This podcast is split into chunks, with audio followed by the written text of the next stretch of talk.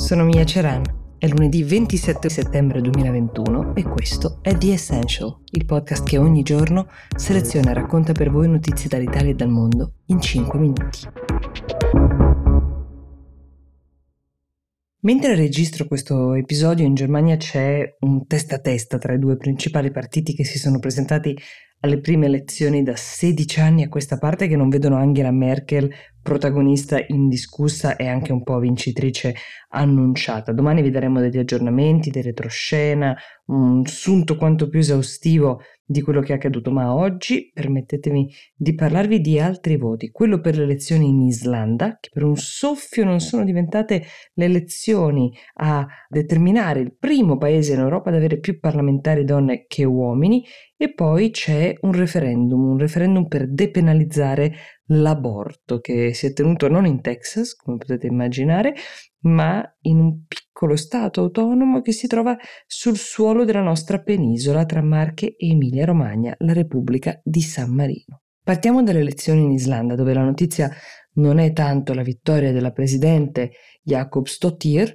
del partito Left Green Movement, anzi tecnicamente il suo partito ha perso qualche seggio eh, guadagnato dal partito conservatore, anche se la coalizione che guida è cresciuta, ma fino alla mezzanotte di ieri la notizia era che la maggioranza dei deputati nel Parlamento islandese sarebbero state donne, 33 seggi su 63, 9 in più di quanti non fossero nell'elezione precedente nel 2017, ma un riconteggio ha fatto cambiare i titoli alle testate di tutto il mondo che celebravano questo evento. I deputati di sesso maschile sono ancora la maggioranza in Islanda e le donne che siedono nel Parlamento islandese sono il 47,6%.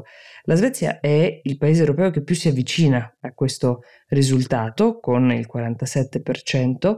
L'Islanda, lo ricordiamo, però non ha nemmeno le quote rosa, anche se alcuni partiti si sono autoimposti un minimo di donne tra i candidati.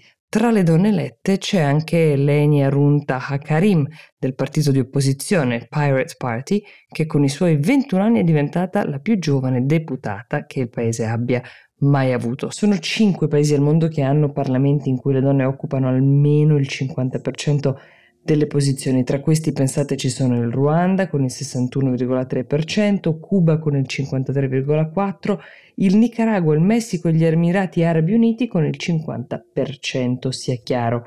Il fatto che non ci sia un numero pari di donne e di uomini non può essere di per sé garanzia di equità, bisogna vedere quali ministeri, quali ruoli chiave, se ce ne sono, occupano queste donne. Sicuramente ogni paese ha una storia diversa, ma l'Islanda è da sempre un paese modello per l'uguaglianza di genere, come testimonia anche la sua posizione nel ranking mondiale del World Economic Forum, che per il dodicesimo anno consecutivo ha definito l'Islanda il paese più paritario in termini di genere. Questo primato è dato anche da alcune politiche molto attive e molto pratiche. Uomini e donne, ad esempio, hanno lo stesso congedo parentale.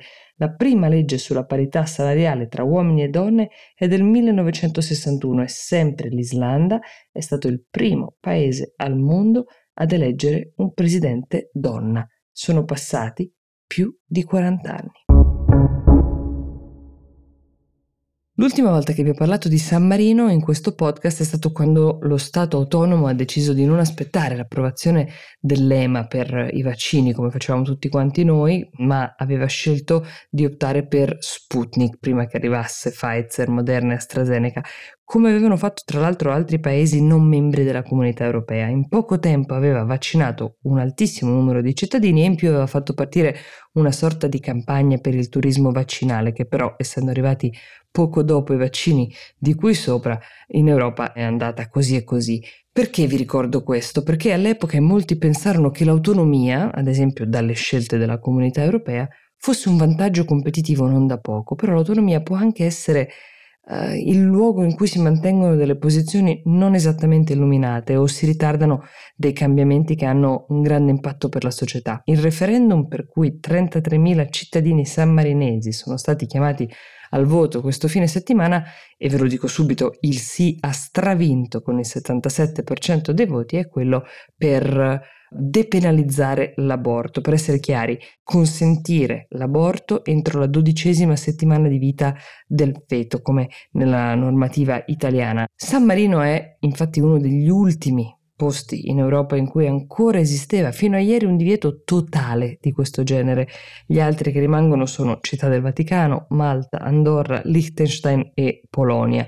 Come potete immaginare, se una persona, una donna, vuole abortire a San Marino, è molto più facile che vada in Italia a farlo, quindi non è reso di fatto impossibile, ma è ostacolato. Questo reato, perché tale era, veniva punito con il carcere da sei mesi a tre anni per la donna che abortiva, fino ai sei anni per il medico che l'aiutava a eseguire materialmente l'aborto. Forse non vi sorprenderà, a me invece ha sorpreso, lo ammetto, sapere che a San Marino anche il diritto di voto per le donne è arrivato dopo. Nel 1964, 18 anni dopo rispetto al nostro paese, e così anche il divorzio, diventato legale nel 1986, cioè 16 anni dopo l'Italia. Come se non bastasse, ci è voluto sempre un referendum nel 1982, il primo che mai è stato tenuto nel paese per abolire una legge che toglieva la cittadinanza alle donne di San Marino che sposavano uno straniero. E no, per gli uomini non c'era questo tipo di divieto. Prova che l'autonomia di uno Stato non sempre significa autonomia dai partiti, conservatori in questo caso, o da altre influenze, come quella della Chiesa Cattolica. The Essential per oggi si ferma qui, io vi do appuntamento domani e vi auguro un buon inizio settimana.